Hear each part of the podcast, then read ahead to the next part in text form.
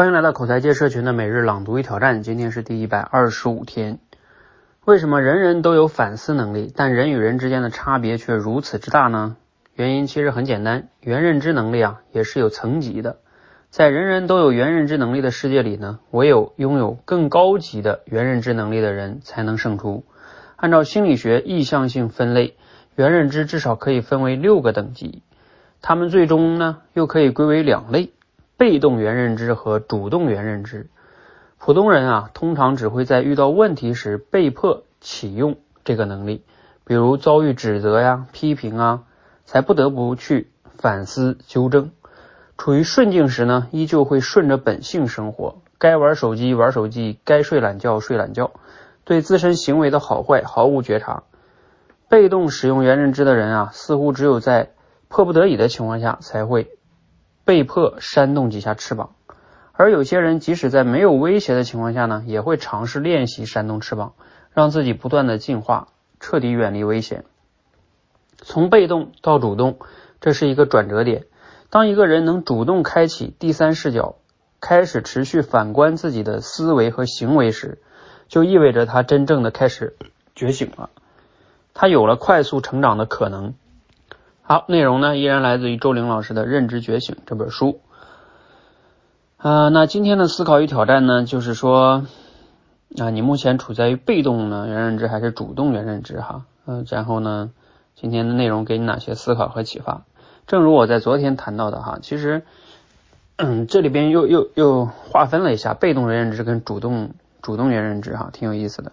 就是这个被动原认知呢，大家也能理解，就是 你遭遇挫折了，是吧？不得不去反思了，太痛苦了，那你你去用了这个能力。但主动原认知呢，是主动的去呃用这项能力。所以，其实我今天并不想分享新的内容哈，就和我昨天的话题相关。其实你说怎么样才能去启动这个主动的原认知呢？关键呢，我觉得昨天我分享那个让大家去践行这个。高效能行动系统就很很关键，为什么？因为你想啊，就是所谓的被动原认知是说我们在生活中遇到了一个问题啊，这个问题也许是老板对你的一个呃 叫什么不满哈，或者说你自己生活中遇到了一个变故，就是总之你遇到了问题，然后这个问题呢让你不得不去用你的原认知叫被动原认知，那主动原认知是什么呢？其实就是你主动的给自己去找问题。那什么叫主动的找问题呢？这里边你就要想一想，什么叫问题啊？问题就是现状跟你预期之间的差距，就叫有问题。如果有差距，就是有问题；如果没有差距，不就没问题了吗？你每天想的跟你现状都是一样，那不就没问题了吗？所以也就是很多人说安于现状的原因，就是在于他他没有什么预期。但是呢，突然间你遇到一个变故，那就把你的现状打破了，你就有问题了。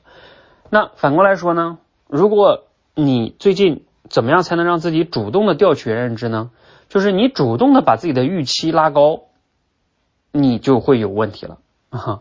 啊，通俗的来说，就是你自己给自己设定一些目标，设定计划啊。你比如说，你定了一些年目标啊、月目标、周目标，那这个时候。你的现状肯定跟你目标是有差距的，而且你在做的过程中也不可能一帆风顺。那这个时候你就不得不去，呃，因为你相当于主动给自己设定了，啊，那这个时候你就主动的调取自己的原认知了，嗯，而如果你不去，你想一想，如果你不去设定自己的什么这个年目标、月目标什么的，那这个时候呢，你就可能就凭着感感觉走，啊，那这个时候你就只能是用被动原认知，遇到问题了你才能去反思。所以，这个就是我昨天说的，利用高效能行动系统，就能让你主动的去锻炼自己的原认知能力。好，希望我们一起呢，能去要想管理好自己的认知，提升自己的主动原认知能力哈。希望我们还是继续践行高效能行动系统。如果对此感兴趣呢，可以加入我们哈。好，让我们一起嗯，持续的朗读与挑战，持续的输入、思考、输出，口才会变得更好。谢谢。